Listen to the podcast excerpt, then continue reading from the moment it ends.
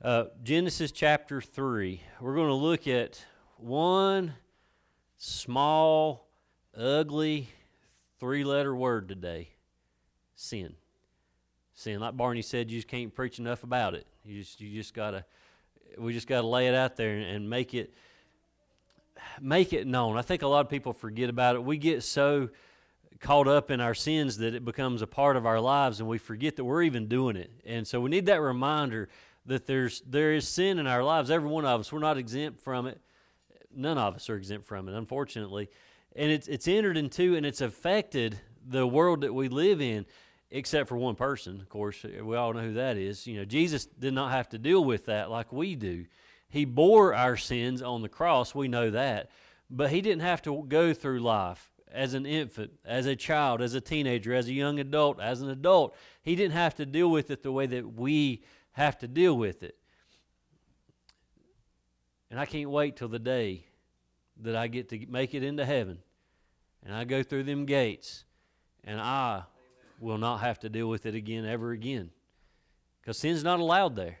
Sin's not allowed in heaven. And so we'll never have to deal with it.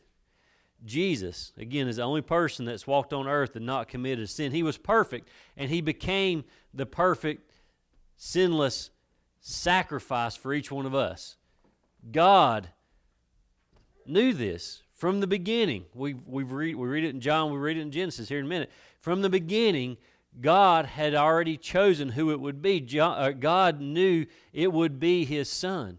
God knew that it would not take an animal sacrifice, but yet He gave us His perfect lamb, His Son, for this sacrifice. God knew. God knew it, it would take someone like him to do it. Now, in the Bible, we see where sin has shaped how we live today. If you look at how we live today, not just us as people, but if you look at how the world lives, what is the world doing? Are, are, we, are we climbing mountaintops right now as a world? No. The world we live in right now is spiraling down. It's falling apart. The world that we live in is it's crumbling before us right now. Whose fault is that? We could probably try to pin it on a politician or a country. We could try to pin it on the economy or science, but we can't.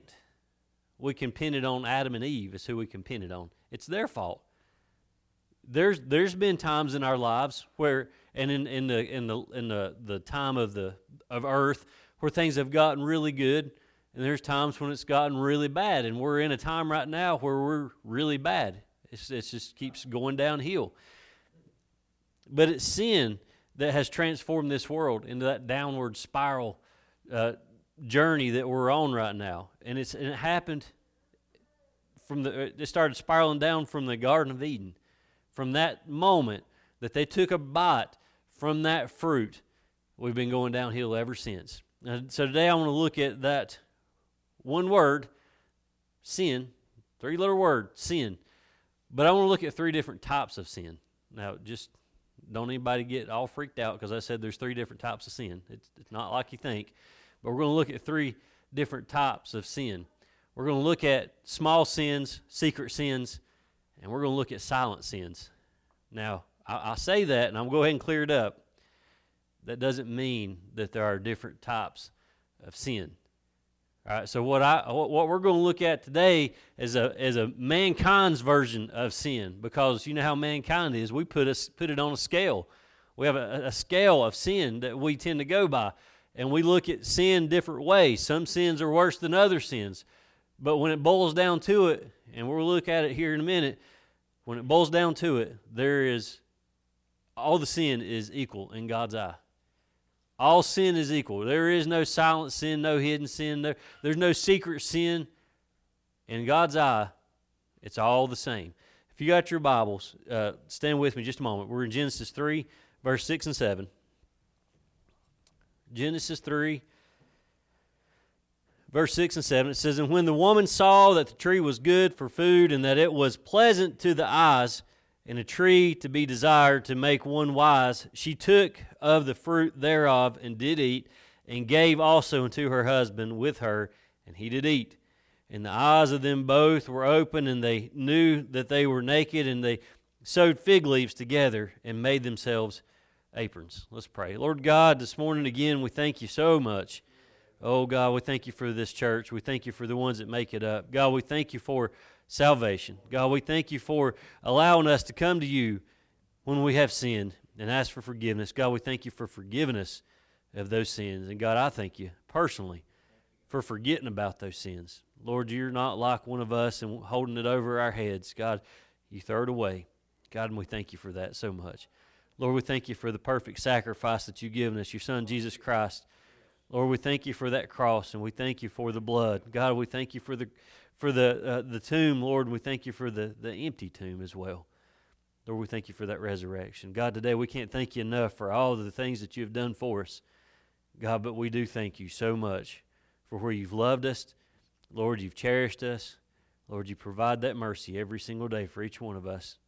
And I pray today that we open up our eyes to the sins that are in our lives, God, and that we would place them before you. God, I pray that each one of us would feel a conviction on our hearts today, knowing that we have failed you. We have sinned against you. But Lord, I pray today our eyes would be opened and we'd place some sins before you. Ask you for that forgiveness. And God, just the thought of you forgiving us. Lord, that touches my heart right there, just knowing that you will forgive us if we just ask. We thank you. We love you this morning. All this in your son's name we pray. Amen. You can have a seat. So we're going to look at the three the three types of sins that the humans think of. Humans, we put them on a scale. And we have Nats here. So Nat can tell us in a law enforcement view, there's different levels of crime. You've got misdemeanors, you have felonies, you've got little you know, get slapped on the hand, patted on the butt, don't do it again, then you get those, you get locked up for life. That's that's where we come from. That's why we as humans look at sin at different levels because of our judicial scale, because of the laws that we have to follow. Those those are sins. Those crimes that are committed are sins against mankind or against individuals. Those are sins. So, because we put those sins or those crimes on a scale, hey, let's just go ahead and put our sins on a scale as well. And so, the first thing that we look at is we're going to look at small sins, little tiny baby sins, little ones, little bitty sins that we don't even think about anymore. One little piece of fruit. All kinds of entertainment up here. One little piece of fruit. Such a small thing. Now, we don't know exactly what that fruit was.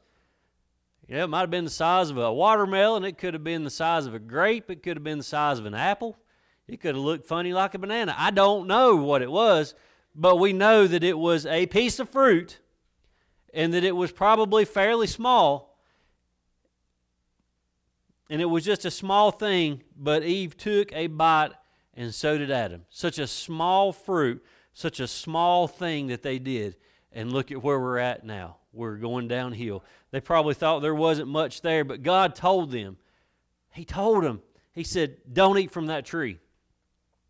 Don't eat from that tree. I remember back after mom and dad built their, their house back in, so they built the house in 92, so it's probably around 93, 94. My dad decided, because he had honeybees, he said, he was going to put some fruit trees out. He wanted some good fruit bearing trees. And so he put some pear trees and some apple trees up the, the edge of the property line there. And I remember him telling me, don't eat that fruit. He, he told me, he said, when it starts to, to, when we get blooms and we get the fruit on there, don't eat that. And it was so tempting. It was so tempting for me to just look out my because he put them on my side of the house so I could look out my window and see them. It was so tempting for me to to to want to go out there and try that fruit, but I was told not to. And so I tried to listen to him. I tried. Sometimes they fell off, and I, I would pick them up off the ground. But there was there was that that father. My father told me, "Don't eat of that fruit," and I listened to him. The Father God told Adam, Eve, do not eat of this tree. And they were sneaky, just like any kid would be. They were pretty sneaky, and they did it anyway. They didn't think, ah, oh, one little small bite, one little small fruit off of this big old tree. He's not going to know that it's missing. He's not going to know that we have partaken of this. They probably thought one little bite wouldn't hurt anything. This small sin brought on big evil. Big evil. Every evil, rotten, nasty, wicked thing that's happened on the on this earth up until this very second is because of that. Because of that small fruit, that small bite, that small sin. It's because of that one moment where they've had a, a lapse of judgment. We was lost, or what was lost was was being perfect. What we lost in that garden, and I will say we lost it in that garden. We lost beauty. We lost health. We lost life in that, yeah, we, we lost it all because of that small bite that they took. We lost a lot, of, a lot because of Adam and Eve and that little piece of fruit. There is no small sin in God's eyes. There never has been. When God sees sin, God sees sin. He doesn't see little sin, big sin. He sees sin. In Genesis 19, we see where God was going to destroy the, the wicked cities of Sodom and Gomorrah. And then you keep reading on into it. He told Lot, he said, Get your family out because I'm going to destroy this place. And then he told, told him, he said, Don't look back. Whatever you do, don't look back. And I think verse, I think it's verse 17. Yeah, verse 17 is where he said, Don't look back behind thee. In verse 26, Lot's wife done one small thing. She glanced back. Now, I, we don't know what it was. We don't know if they were going out and then she just turned around and looked, or if she done like a lot of us, she just kind of peeked a little bit. Who, who in here's ever been around a welder? What are you, what are you not supposed to do around a welder? Look, don't watch them. But what do we do? Every now and then we'll, we'll, we'll, we'll just kind of peek a little bit and see what, what they're doing. I think that's what Lot's wife did. She didn't completely turn around and look, but she just glimpsed. She took a small glance. That's a small sin. And we know the next part of that story, she turned into a pillar of salt. One small movement, one small sin, one small disobedience against God, and she turned into a pillar of salt. There is no small sin in God's eyes. In our eyes, this was small, but in God, this was not small. In God's eyes, this was not small.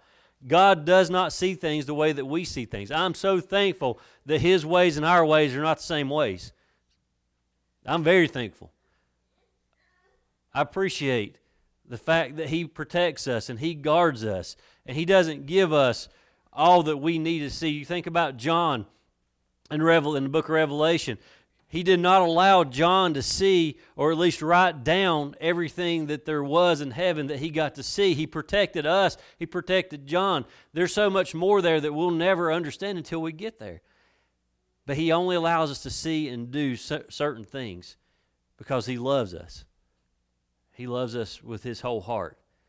He, in his love and his mercy, he, he lets us go into this world you know, as a father, that's what we have to do sometimes. Is it's time to, to start letting our children go. And it starts out small. You know, we what's one of the first things we do? They, they maybe they they go to a babysitter. They're born, and then the first things that we got to do is we got to put them in daycare or babysitter. So that's a small step for us letting them go. And then after that, they go into school. And then after that, they go into college. And then after that, they start to move out or they start to date and then they, they get married and then they start their own family. But as a parent, we have to start letting them go. They got, we got to learn. They got to learn. And so the Father allows us to go out into the world so that we can learn. And we also learn that we depend on Him 100%. That You get in the world, you realize you can't trust the world. The world's going to let you down. And by Him letting us go out into the world, we see how much we depend on Him and how much we need Him. But when God has seen enough of the disobedience, he will act swiftly and he will act justly. That's the way he works. I don't understand him at times, but I know he is a just God. And I know he loves us. I'm so, again, I'm glad I don't understand uh, his ways because they're, they're greater than our ways. I know that. Small sins don't, I don't think there is such a thing as small sin. We might think there is, but according to God, there's not. Secondly, secret sins secret sins. This is probably the one that people really get hung up on because everybody's got secret sins in their lives. After Adam and Eve ate that uh, forbidden fruit, what did they do? Look at verse 8. It says, And they heard the voice of the Lord God walking in the garden in the cool of the day, and Adam and his wife hid themselves from the presence of the Lord God amongst the trees of the garden. That was a secret. They didn't want anybody to know. He, they didn't want God to know what was going on. They tried to hide their sin from God and keep it a secret. How many times you tried to keep something from your parents when you was growing up? Something that you did. We all have tried to hide something. Hide our well, of course you can't do it much now, but used to, you know, I didn't mind hiding my my report card or my midterm. I, I didn't care. I didn't want any. I'd hide it in a, in a heartbeat. I think I'd probably still hide it. They tried to hide their sin from God and keep it a secret. You might hide your sins from me. You might hide your sins from your family or your friends, but I'll promise you this you ain't hiding your sins from God. He sees every single one of them. He knows what's going on in your mind right now. He knows what's floating around in your heart right now. He knows it. So, yeah, you might be hiding it now from the rest of us, but you ain't hiding it from Him. Now, there's another example of, of trying to hide your sins in the Bible that I, I want to read real quick. It's over in Acts chapter 5, verse 1 through 10. It says, But a certain man named Ananias, and uh, with Sapphira, his wife, sold a possession and kept back part of the price, his wife also being privy to it, and brought a certain part and laid it at the apostles' feet. But Peter said, Ananias, why hath Satan filled thine heart to lie to the Holy Ghost and to keep back part of the price of the land? Whilst it remained, was it not thine own? And after it was sold, was it not in thine own power? Why hast thou conceived this thing in thine heart? Thou hast not lied unto men, but unto God. And Ananias, hearing these words, fell down and gave up the ghost, and great fear came on all them that heard these things. And the young men arose, wound him up, and carried him out, and buried him. And it was about this, the space of three hours after when his wife, not knowing what was done, came in. And Peter answered unto her, Tell me whither ye sold the land for so much. And she said, Yea, for so much. Then Peter said unto her, How is it that ye have agreed together to tempt the Spirit of the Lord? Behold, the feet of them which have buried thy husband are at the door, and shall carry thee out. Then fell she down straightway at his feet, yielded up the ghost, and the young men came in, found her dead, and carrying her forth, buried her by her husband secret sin. Secret sin. They tried to hold back from God. They tried to hold back some money, sold some property, made some good money, but instead of giving God his portion, they just gave him a little bit and they kept the rest for themselves. Now, I'm sure Ananias was, was uh, thinking Peter would never know that they were holding back some of that money. They tried to slip it in. Just whatever. Just throw something in the offering plate and they'll never know the difference. It'll be a secret that Sapphira, uh, uh, Sapphire and Ananias would keep to themselves. They had thought about this together as a couple. They said, We're going to keep this, and then we'll go blow it somewhere else. We'll go spend this money somewhere else. God doesn't need all of this. God did what was best. God took care of this sin, this secret sin he took care of. In verse 4, we see the words brought before Ananias were, Thou hast not lied unto men, but unto God. If that right there don't hurt your heart, I don't know what can. Amen. What you did did not hurt man, it hurt God. It hurt his feelings. It hurt him because he loved them. He loves us. And he wants us to give unto him all that we can. It's not about the 10%. It's about giving. It's about giving of the talents that He has given us, giving of this, the skills that He has given us, about using them to glorify Him. yes, money is a little bit of that, but it's not the whole thing. God has done, He sacrificed, He's given us so much, and in return, all He asks is just give out of love, give out of heart, give in a way that would please me, give in a way that would glorify me, give in a way that would build up my kingdom. That's all He's asking from us. That's all He's asking from this couple right here. But what did they do? They withheld. They held back a portion of their money instead of giving it to God, and He took care of them. The judgment from God, it came quick. It was quick. I mean, that was really quick. Peter called him out. He fell dead, gave up the ghost, and they buried him. Within three hours, his wife come back. Peter called her out. She lied. She fell dead. She gave up the ghost. Within three hours, husband and wife were buried side by side. That's how just, that's how quickly, swiftly God worked. Mark 4:22 says, "For there is nothing hid which shall not be manifested, neither was anything kept secret, but that it should come abroad." There's so there's no such thing as a small sin or a secret sin from God. Now the last one, the third one, is the silent sin. The silent sin.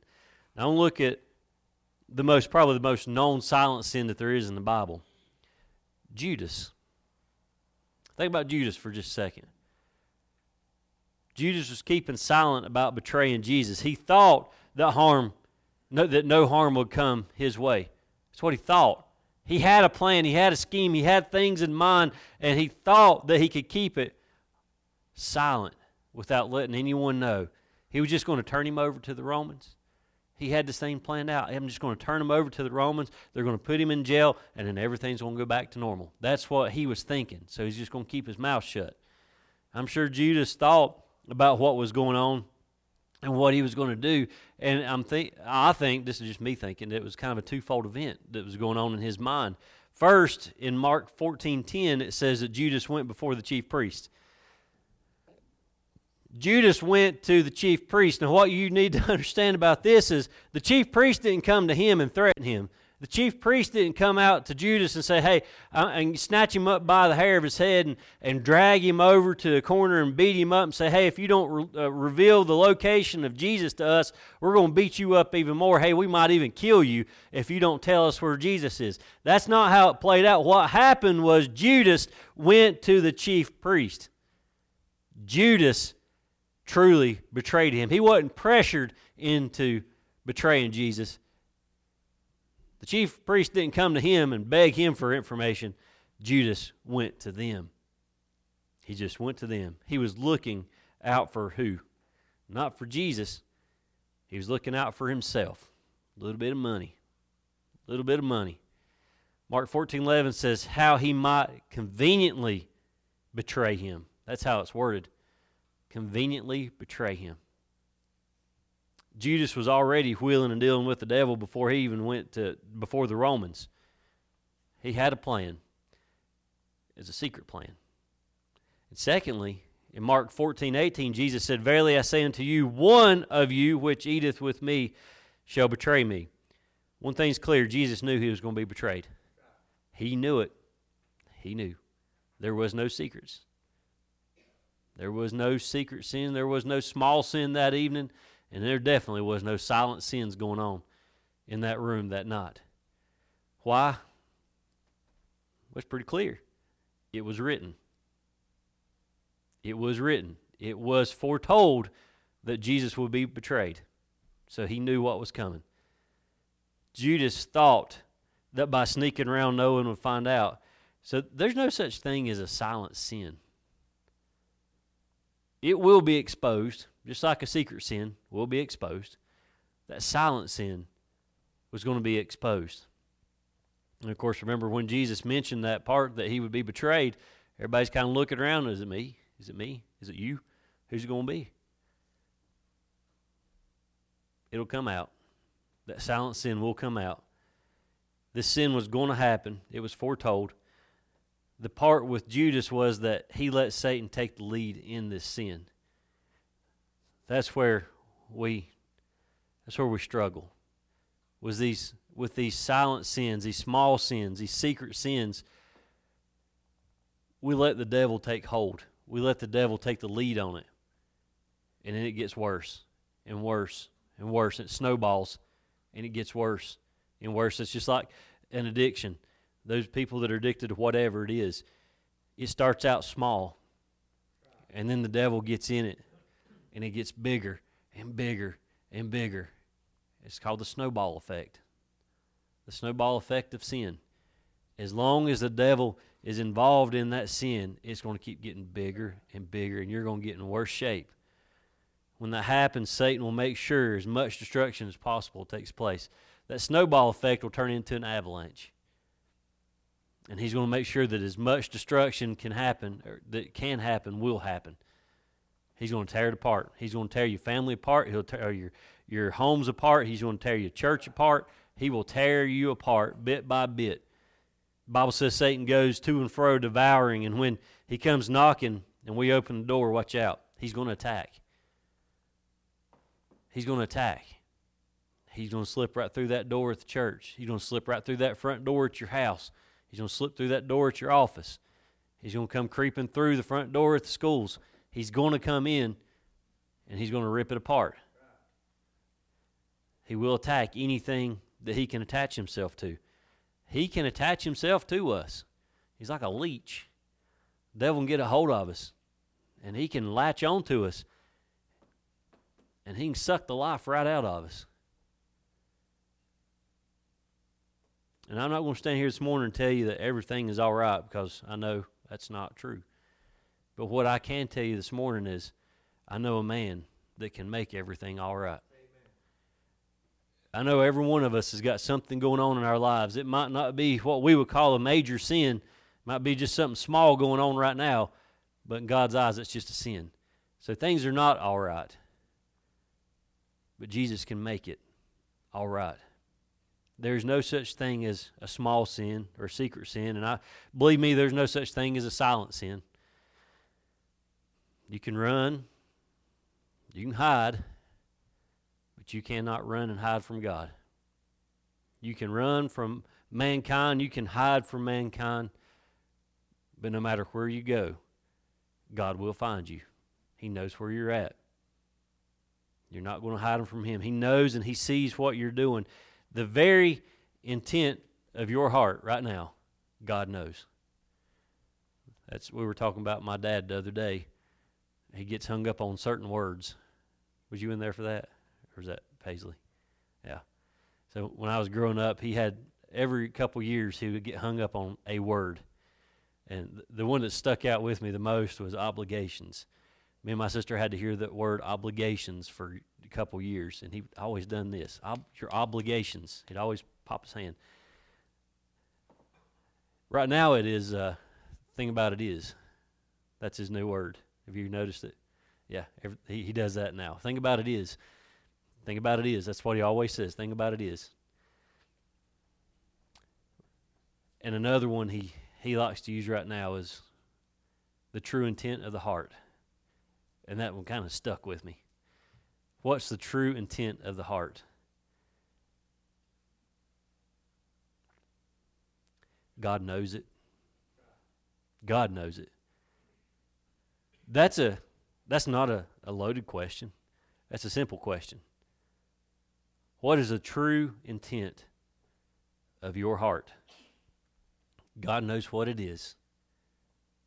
And I hope that it's true to Him. I hope it's pleasing to Him. You might have the best poker face in the world, but one day God will call your hand and He knows what you're holding. He knows what's going on in your heart.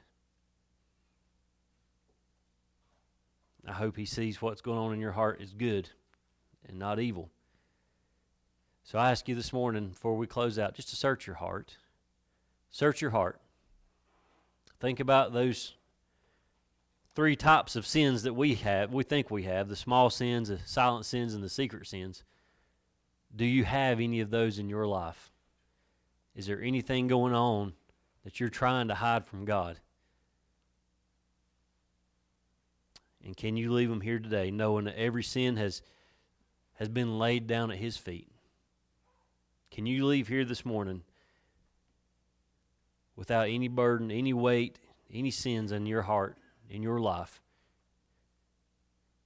And you freely walk out that door and know that everything's right between you and God.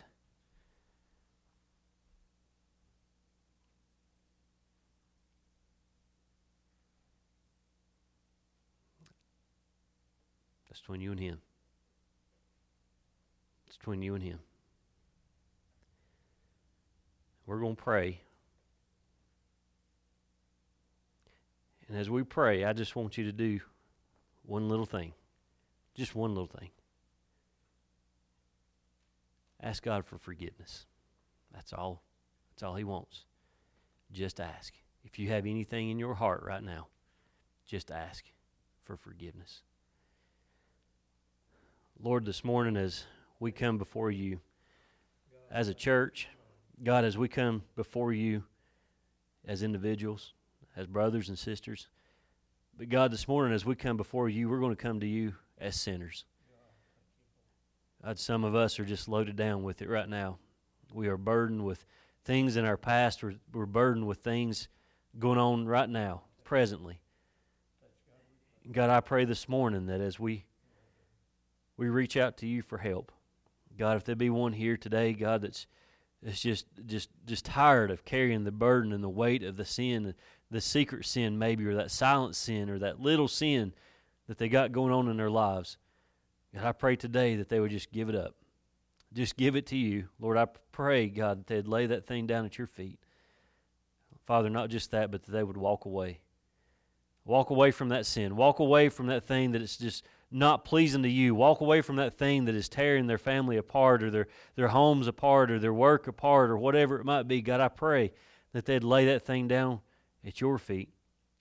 They would just give it all up to you and walk away. And God, we know what the Bible says about your forgiveness, that you're faithful and just to forgive us. And we also know, God, that you will forget it. And God, that's what I look forward to so much is the fact that you won't bring it back up. God, I pray this morning as a church, as a bunch of sinners saved by grace, God, that we would rely on you more today than we ever have before to forgive us where we failed you, to forgive us where we failed each other. God, we thank you so much for that forgiveness. And I pray, God, you continue to protect, grow, move this church in a way, God, that would grow your kingdom. We thank you this morning. God, we love you so much this morning. I'll listen in your son's name we pray. Amen. Amen. All right. So, Keith, I hope you're going to fill in Wednesday. Next two Wednesdays, I won't be here, but Keith will fill in. We're starting another chapter in the book. Uh, it's been good so far, and I appreciate you singing that song this morning because it fell right into what what we talked about Wednesday night about about working. We got to keep working. Anybody have anything on their heart this morning before we dismiss?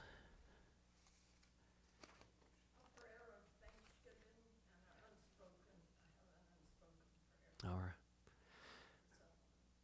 Remember Miss George's prayer request. Yeah, I was, was going to call her out. I was just waiting. Mm-hmm.